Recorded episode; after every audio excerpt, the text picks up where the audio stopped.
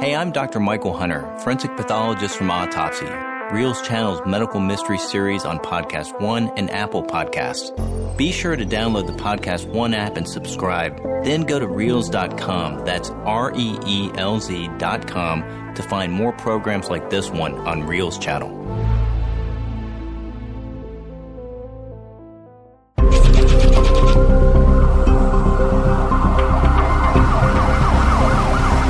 We begin this morning with singer Maurice Gibb, who died during the night in Miami.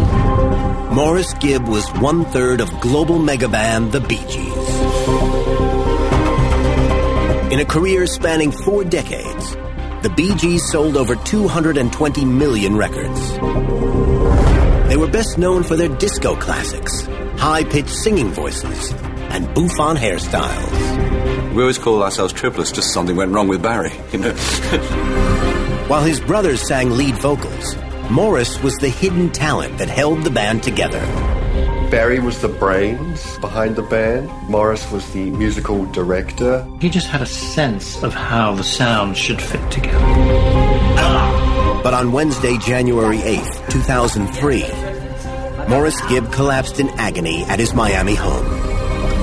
He died four days later at the age of just 53. Maurice Gibb's death came out of nowhere. According to those around him, he was a fit and healthy guy. It was a normal day. He was normal. He didn't look sick. Why Maurice went from healthy to collapse to death in four days is a mystery. I intend to determine exactly what happened to him in those final days that led to his death.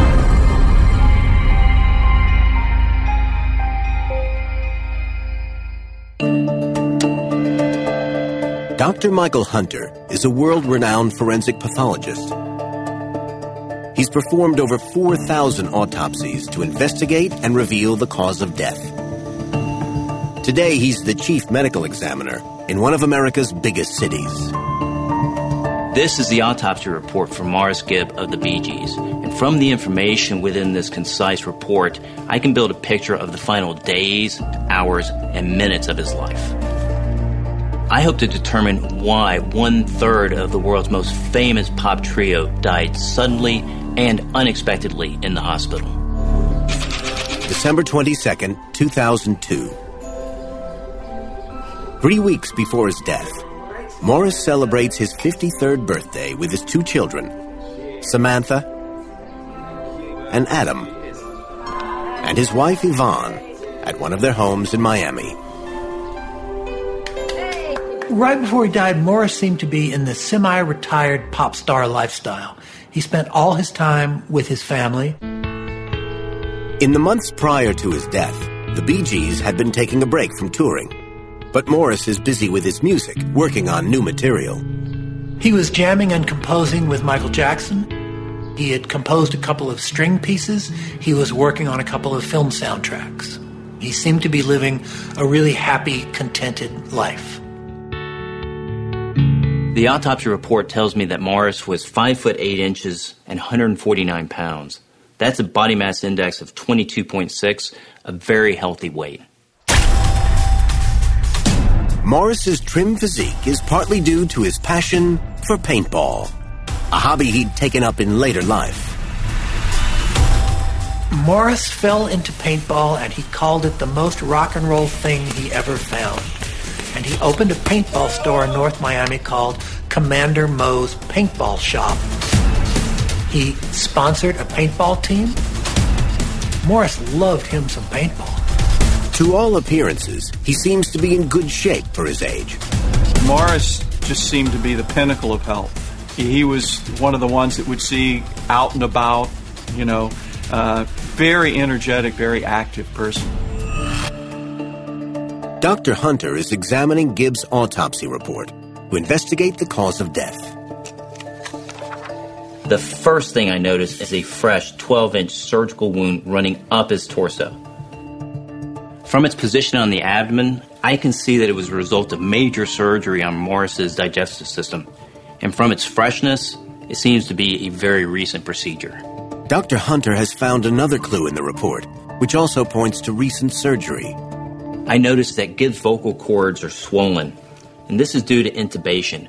placing tubes in his throat to help him breathe. Intubation is used in medical emergencies when someone's unconscious and has difficulty breathing. It's clear from the report that Maurice had undergone emergency surgery on his digestive system prior to his death. I want to know what role surgery played in the events which led up to Maurice Gibbs' death. In the aftermath of Maurice's death, the world was asking the same question. Dr. Hunter believes the answer to this mystery lies buried in Gibbs' autopsy report. My investigation has to focus on why Maurice Gibb had this medical emergency and why, in spite of his surgical intervention, he died. Born in 1949 and brought up in a deprived part of northern England, twins Maurice and Robin Gibb started performing from a young age with their older brother, Barry. The Bee Gees grew up in, in absolute gutter poverty. They had nothing. And the boys began to sing on street corners. Maurice never really had a childhood. And this affected all the Bee Gees, but it seemed to have affected Maurice particularly. In 1958, when Maurice was just nine years old, the Gibb family emigrated to Australia. Along with Barry and Robin, there was older sister Lesley and baby brother Andy, who later also had success as a singer.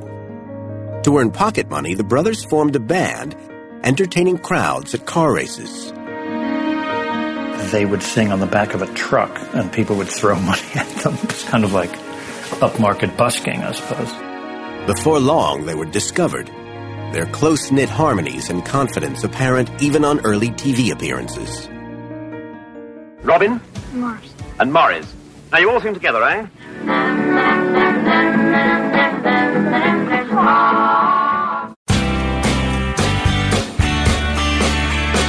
They called themselves the Bee Gees, short for Brothers Gibb, and soon started racking up hits. They actually were something of quality other than just a novelty act, these three little kids. Barry and Robin alternating on lead vocals, and Maurice providing instrumentals, from the late 60s, their career took off worldwide. In 1977, the Bee Gees' music provided the perfect soundtrack for John Travolta's disco dancing in the film Saturday Night Fever. This was the best selling soundtrack album in the world for the next 15 years and propelled the Bee Gees to superstardom.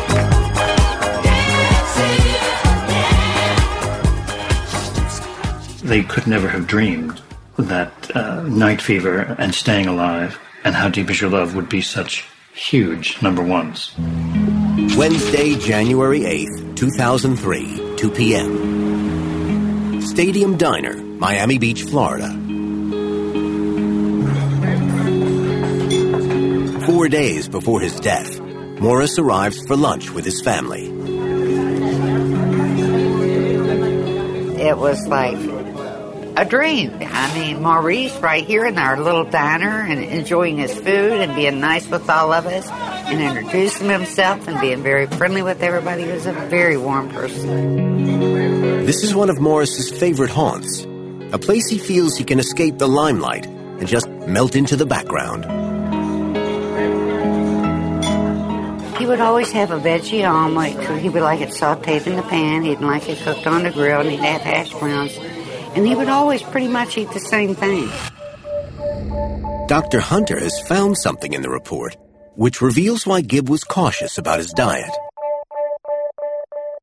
I noticed in the autopsy report that Maurice is allergic to strawberries. That's an unusual and potentially lethal allergy. But I see he has no evidence that he's eaten strawberries, and I'd imagine he was very careful to avoid them. Not long into the meal, Maurice starts complaining about pains in his stomach. But he's discreet and ignores the discomfort. Gibbs' stomach pain is the first sign that there's something going wrong with his digestive system, and there are a lot of possible causes that we need to consider. The most obvious reason is food poisoning, but this rarely results in major abdominal surgery. It usually causes nausea and vomiting, and there was no report of Maurice being sick, so I think we can rule that out. It was a normal day. He was normal. He didn't look sick.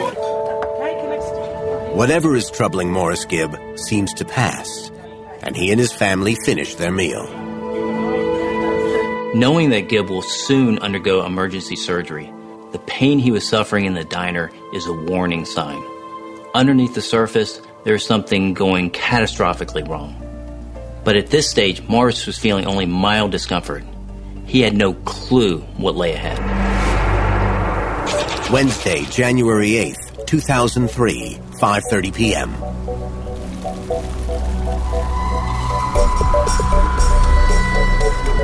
The Gibbs are home from the diner.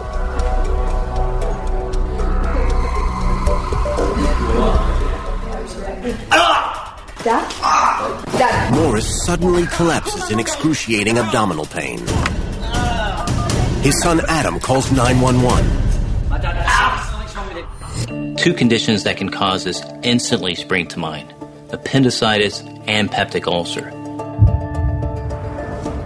A peptic ulcer can be a very nasty condition, causing severe stomach pain and internal bleeding. And Dr. Hunter believes he's found a probable cause in Maurice Gibbs' lifestyle. Smoking can be a key factor in developing stomach ulcers.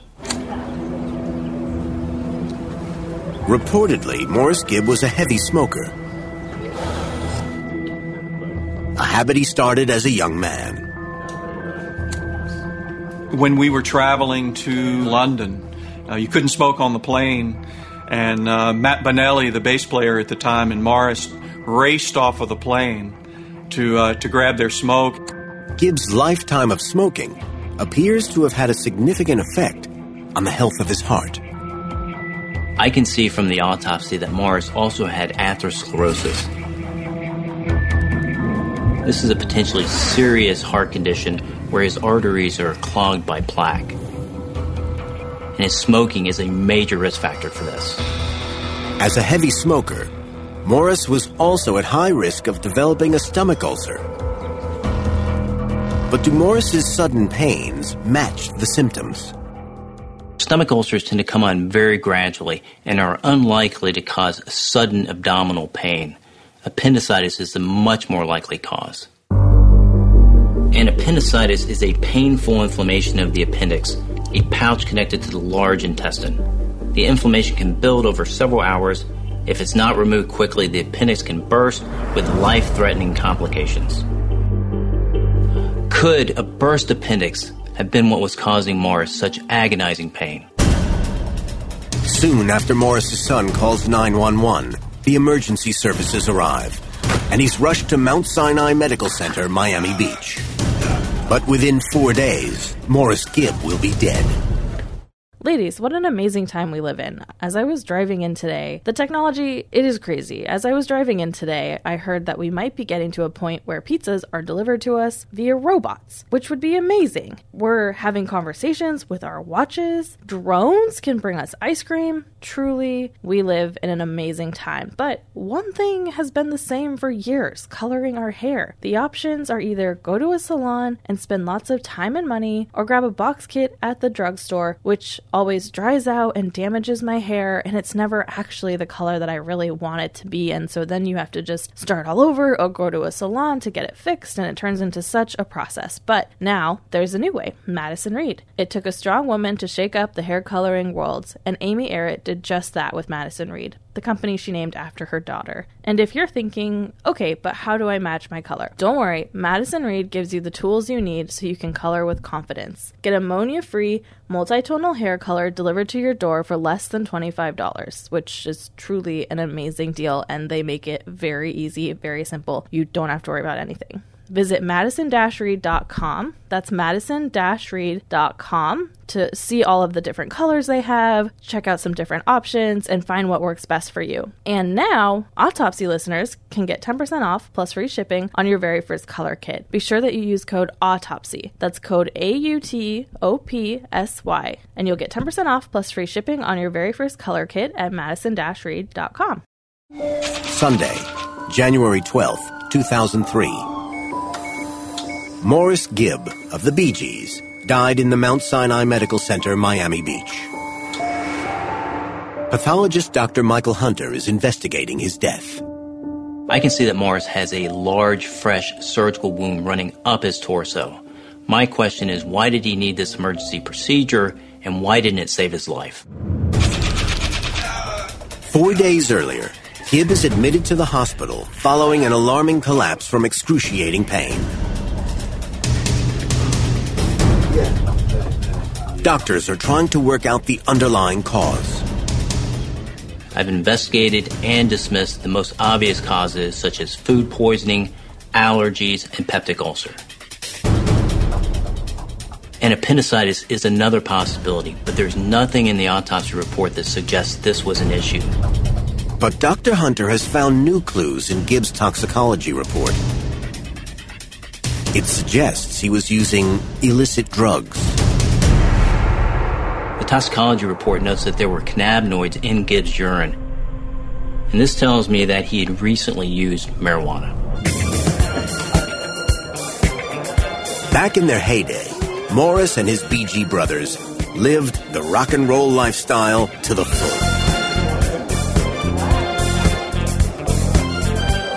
The 70s were a crazy time. If I'd been in the, in the band back then, um, at this point I might be dead or in jail.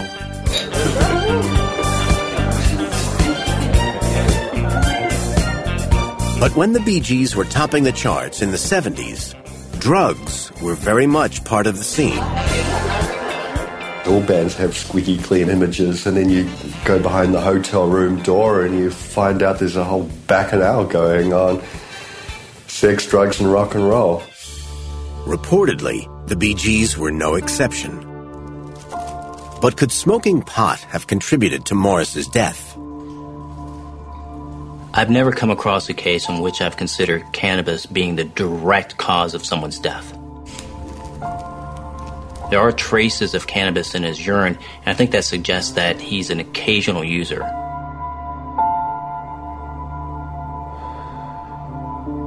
But often, cannabis can be considered a gateway drug. Is it possible Maurice used more dangerous drugs during the band's heyday? Cocaine was introduced to wide popular use in the early 70s. And people overdid it. You didn't know what was a safe dose, what could lead to psychosis, what could lead to death. Cocaine played a significant role in the life and death of the Bee Gees' younger brother, Andy.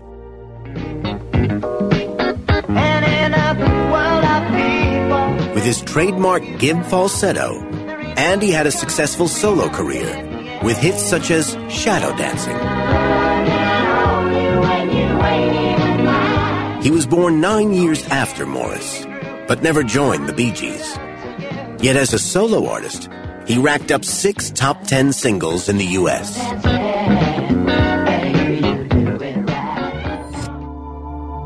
But Andy also battled a drug addiction and died in 1988. Andy Gibb could not handle what came along with being a famous Gibb brother. You know, he had a terrible cocaine addiction and he got clean, but he died of a heart attack. Andy's official cause of death was an infection of the heart. Years of cocaine abuse weakened his immune system, making his heart more susceptible to disease. Could Maurice have shared his brother's coke habit? And could it have contributed to his death? Of course, one's decision to take drugs is an individual choice. There's a school of thought that suggests that, you know, you're genetically predisposed to, to the way that you, you, you, you deal around, around drugs. So how addicted you become, the effects they have on you.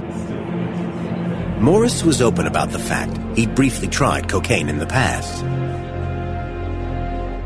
He did cocaine for about six months in the late 70s, and to his credit, he said, I can't, I can't do this anymore. The autopsy report doesn't show any trace of cocaine or its breakdown product. And these can stay in your system for many days, so it's pretty clear to me that he wasn't using cocaine around the time of his death. Early evening, Wednesday, January 8th, 2003. Mount Sinai Hospital, Miami. Four days before his death. Unsure about the cause of Maurice's chronic abdominal pain, the doctors keep him in overnight for observation. He's given morphine as pain relief, and exploratory surgery is planned for the following morning. Having ruled out illegal narcotics, Dr. Hunter is now considering a different type of addiction. There is another drug that can be fatally toxic if taken to excess. It can affect many different organ systems, including that of the stomach and the liver. And it's a drug that Maurice was known to have enjoyed alcohol. Maurice was fresh to fame when he had his first taste of alcohol. It was none other than his hero John Lennon, who reportedly offered 17 year old Gibb his first serious drink. John Lennon offered him a scotch and soda. And Maurice said, if John Lennon had offered me cyanide, I would have drunk it. He said that five months before he was reading fan magazines, and now he was in a, a club with John Lennon and Keith Moon. Now famous enough to hang out with his idols, this brief encounter with Lennon in 1967 kick-started Maurice's lifelong love affair with the bottle. Maurice was the raver, he was the nightclub guy, he was the guy who was living the Saturday night fever existence. They were just kids who suddenly had all this money. And so it made Maurice a little insane, as I think it would do to any 18 year old who suddenly had $20 million in his pocket. In 1969, Maurice married pop singer Lulu, but the couple separated after four years of marriage. Alcohol was the reason the marriage broke down. They fought all the time, they were apart for long periods, and Lulu ended the marriage because she just couldn't get Maurice to stop drinking. Maurice's battle with the bottle escalated throughout the late 60s and 70s as the band went from hit to hit. Must have been huge pressures on the Bee Gees, huge pressure to deliver the next hit single. It's, it's, a, it's a constant barrage. This is a great song, but where's the next one coming from? And all the while, there were growing tensions between the brothers. Barry was the alpha in this group, and Robin resisted him strenuously. And all the tension in the band sprang from that. Maurice had the tragedy of having forced upon him the role of the enabling middle brother. I mean, who wants to hang out with their brothers all day anyway? But to be in a band, touring around the world, recording 24 7? Arguments over the direction the band was taking flared up easily, often resulting in one of the trio walking out. One particularly bad fight resulted in Robin leaving the band for a year. I think the dynamic in the band stressed Maurice and Robin tremendously, and I think Maurice turned to alcohol as a way of suppressing whatever tensions and anger it rose in him. Soon, Maurice's addiction to alcohol was starting to become obvious to those around him people often talk about, you know, what makes one an alcoholic or, you know, when does drinking become a problem? And I think one of the, the indicators of that is that when it stops being confined to something social, something in, in, the, in the home, and, and it begins getting out of control, going into places, into, into environments where it shouldn't be, like the workplace. He talks of storing 20 bottles in various places in Criterion Studios. He stopped playing in the studios. He stopped contributing to the song arrangements. He just sang harmony. And tellingly, on the tour of all the disco era, Maurice never played bass on stage. Long term drinking causes fatal liver problems. If Maurice continued to drink heavily throughout his life, then he may have ended up developing a chronic liver problem such as cirrhosis, leading to abdominal pain and possibly even collapse.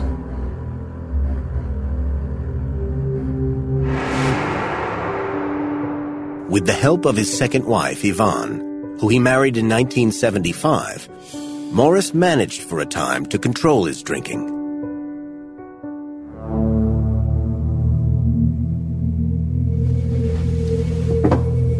But in 1988, 15 years before he died, the death of his younger brother, Andy, sent him spiraling out of control. Maurice upped his drinking to really toxic levels after Andy died, and he entered a state of more or less walking unconsciousness for several years from the amount of alcohol he was drinking. the experience of a bereavement and, and, the feelings of grief and loss are arguably one of the, the most profound and, and, difficult moments any of us will go through. Now, if you have a history of, of being depressed or perhaps even of, of using ways to avoid pain, then it's, it's not surprising that a lot of people find that following uh, grief, that they'll kind of revert back to those old ways, they'll go back into the darkness, revert back into those ways of coping. Had Maurice continued drinking after his younger brother Andy died? And could this have contributed to his own death? It's Dr. Michael Hunter. Did you know you can stream the Autopsy television series, including this episode, on Maurice Gibb? Well, you can. Just download the Reelz app and subscribe to see the TV show behind the podcast. And if you've got Prime, it's on Amazon channels too. Once you're streaming, you'll find more real life and death programs from Reelz like Copycat Killers about murderers inspired by movies. You'll also get access to Murder Made Me Famous, the real crime series that profiles people like Jodi Arias and Drew Peterson, who are household names because of the murders they committed. It all comes from the real life mystery fans at Reelz channel. Find Reelz on your TV at Reelz.com. That's R E E L Z.com.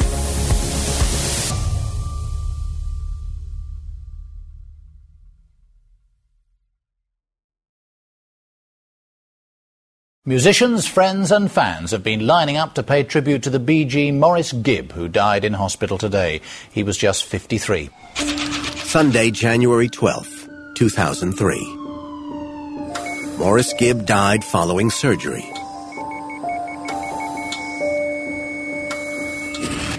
Forensic pathologist Dr. Michael Hunter is investigating how and why his death occurred. Maurice had a chronic drink problem, which escalated in 1988 with the death of his younger brother Andy.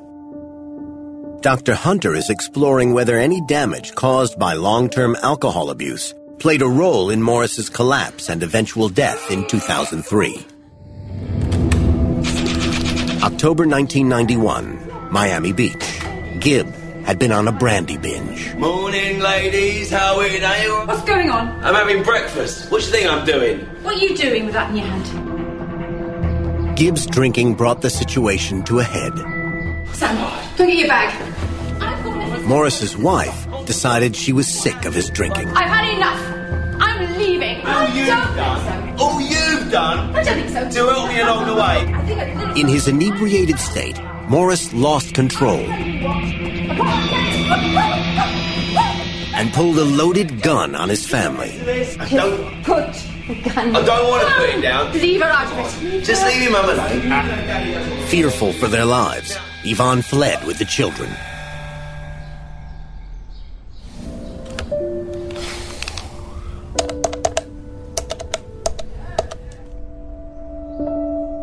Hi, it's me. The following day, Maurice was overcome with guilt and begged his family to come home. His wife told him she was not coming back until he did something about his alcoholism, and Maurice went into rehab the next day. And I think that speaks to his devotion to his family and his understanding that he had a problem.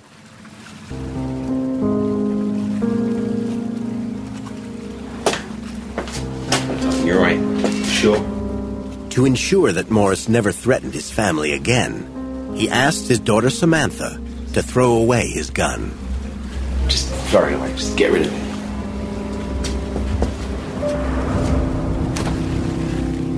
Hello, everybody. I'm Maurice, and uh, I'm an alcoholic. Hello, Maurice. Thank you. Maurice became dedicated to his sobriety. He revealed in an interview that he gave the following year he was now attending AA meetings. I mean, there's no graduation in this. You don't graduate at all. There's no, um, whoa, big medal at the end of the day sort of thing. It's an ongoing process. I mean, somebody once said to me, why do you keep going to meetings? And I thought, well, if everybody else thought that, there wouldn't have been anybody there for me when I went. Was the crippling pain causing Maurice to collapse before his death in 2003 brought about by a relapse? Dr. Hunter is searching for telltale signs of alcoholism in Maurice's autopsy report. If Maurice had fallen off the wagon and was drinking heavily in the weeks and months prior to his death, the evidence of that would be in the liver. The liver filters toxins from blood. With prolonged alcohol misuse, it loses some of its ability to break down fats, which can build up over time. A fatty liver is a sign that someone has a current drinking problem. I can see from Gibbs' autopsy that his liver is of normal weight and there's no evidence of fatty liver disease. At the time that he died, he was sober. But I'm interested to see whether his early excessive drinking led to more severe liver damage, possibly the root of his abdominal pain. Even though Maurice gave up drinking in later life, his excessive alcohol consumption as a younger man could have caused irreversible scarring to his liver a condition called cirrhosis. Cirrhosis affects the liver's ability to function, is irreversible, and can lead to death. But surprisingly, when Maurice died, his liver appears normal. Despite his years of alcohol use, Gibbs's autopsy shows that his liver had absolutely no signs of cirrhosis or any other serious problem. It's described as smooth and uniform throughout. It would seem that true to his word, Maurice had given up alcohol and remarkably done his body no real damage. Wednesday, January 8th, 2003. Evening, Mount Sinai Hospital, Miami. On the VIP ward, Maurice's doctors start to consider the root of his pain might be something more obscure. Yeah. He's kept in overnight while they manage his pain and plan exploratory surgery.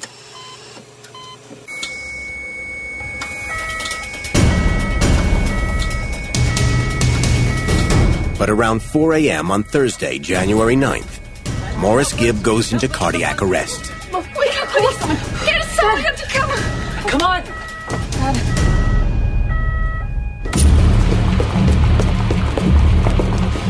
Okay, stand back. The resuscitation team rushed to Maurice's aid. Okay. Shock. Stand back. Shock. Powerful shocks from a defibrillator manage to restart his heart. But Gibbs' life still hangs in the balance.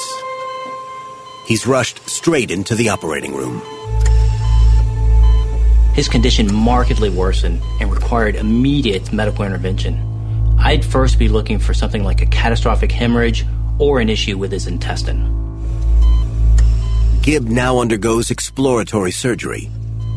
His doctors decide to look at his intestine for some kind of blockage. Intestinal blockages can be caused by many different factors, often a complication of Crohn's or bowel cancer. But in all cases, this condition is potentially life threatening. In the operating room, the surgeons discover Maurice does have an intestinal blockage, but it's an extremely unusual type. He's found to have a malrotated small intestine. This is a condition which Maurice would have had since birth. As the baby develops in the womb, the small intestine develops outside of the body at the base of the umbilical cord. The small intestine then performs a complex rotation to position itself correctly back into the body. If something goes wrong during this process, then the small intestine will move into an abnormal location, and this is known as malrotation. Undiagnosed, malrotated intestine can twist, and that can cause intense pain. Malrotation is normally corrected in infancy. The chances that an adult finds that they still have this is one in a million. Undiagnosed malrotation can be incredibly dangerous. The intestine can twist at any time, choking off blood flow to the bowel. Most people have no idea that they have it until it puts their health in grave jeopardy. Maurice's pain at the diner and eventual collapse at home occurred when, without warning, his intestines started to twist. Ah! Come on. His gut was effectively strangling itself, cutting off the blood supply to part of his intestine and starving it of oxygen. The twisting can happen extremely fast over a course of an hour or so. When it does, there's a short window in which to operate before the intestine starts to die. The affected part of the intestine must be removed quickly, or it will result in death. Maurice's doctors need to act fast.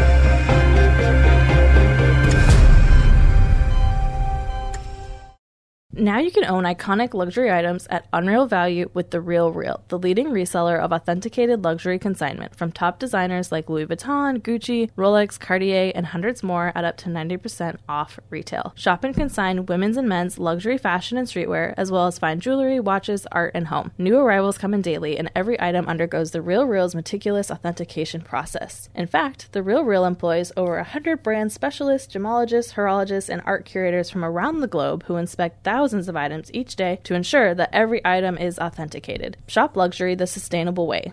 Go online, download the app, or visit one of their stores in Soho or West Hollywood or their newest location at 870 Madison Avenue in New York. Consigners, try out the Real Reals white glove service for free in home pickup today. I recently visited the West Hollywood store of the Real Real to look for a new watch because I sort of miss wearing a watch. You know, everyone has their phones now, you can just check the time on there, but having a watch is something that I think is kind of fun. And I really, if I was going to invest in one, I wanted to get something super nice but at a reasonable price. So I went and browse some of the options they have from Cartier. There was a really lovely gold one that wasn't too flashy, which is my style, but it's really high quality, which I love. And I also love that it's sustainable. So I'm really excited to hopefully pick that up soon. Shop in store, online, or download the app and get 20% off select items with promo code REAL. That's therealreal.com, promo code REAL for 20% off select items.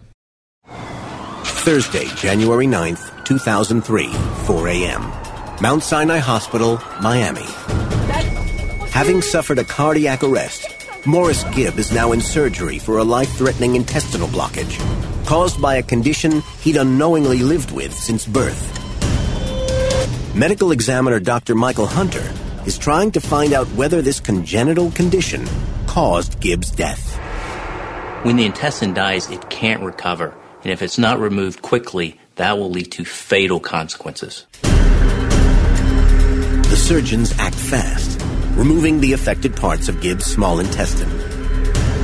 With this underlying problem resolved, Maurice's abdomen is sewn up and he's sent to the recovery room. It is perfectly feasible to live without part of your intestine.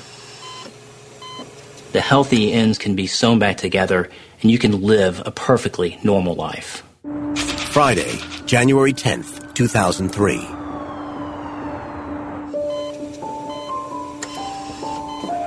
Older brother Barry Gibb joins the family. Maurice is in a coma, but he's showing signs of recovery.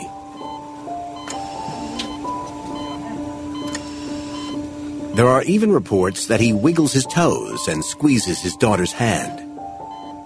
A hospital spokesperson announces that Maurice is in a critical but stable condition. Over in the UK, his twin brother Robin is confident things are looking up. It's stable, it's critical but stable. We've got our fingers crossed. That's, that's the latest update. Maurice's progress over the next 72 hours is closely monitored. And his family still believe he's showing signs of improvement. Saturday, January 11th, 2003, late afternoon. Two days after the emergency surgery, Robin Gibb arrives from the UK. Hopeful that Maurice will soon come out of his coma, Robin joins Barry and Maurice's family in a bedside vigil. All they can do is wait and hope he'll recover.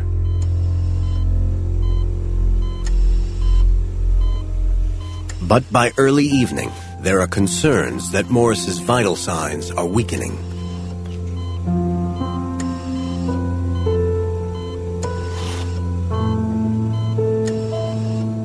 Around 11 p.m., the doctors tell the family that Maurice is showing little brain activity and is only being kept alive artificially. They now make the heartbreaking decision to switch off the life support machine. At 10 minutes past midnight on Sunday, January 12th, Maurice Gibb dies.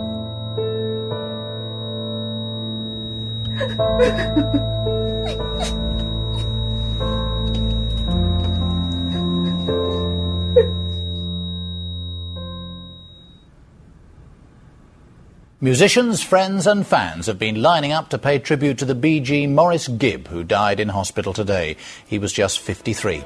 A customer told me before I even heard it on the radio that, that did you hear that Maurice passed? It was total shock. I really thought Maurice would be the one in the Bee Gees who would last the longest.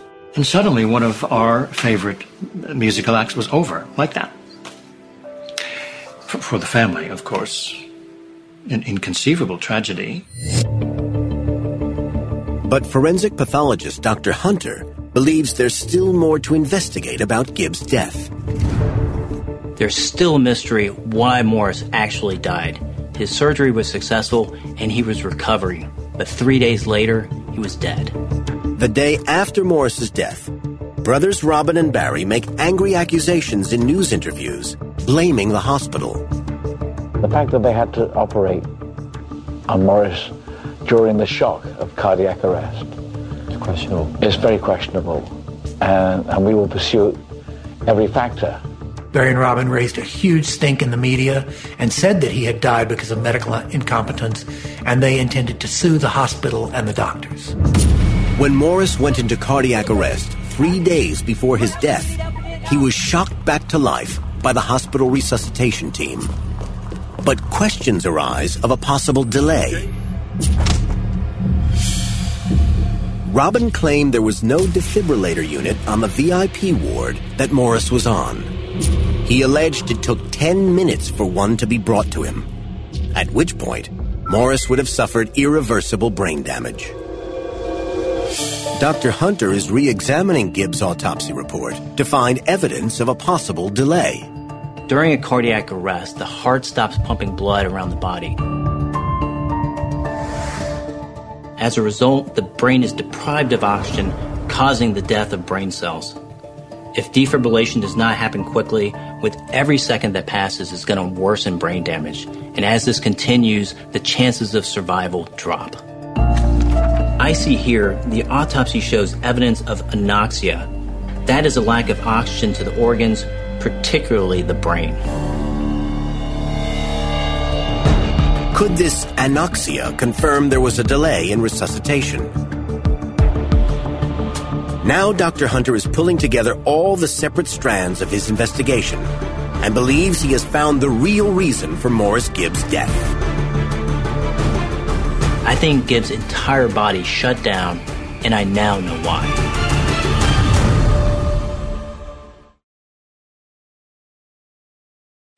After collapsing with acute abdominal pains, Maurice Gibb of the Bee Gees had life saving emergency surgery for a twisted intestine.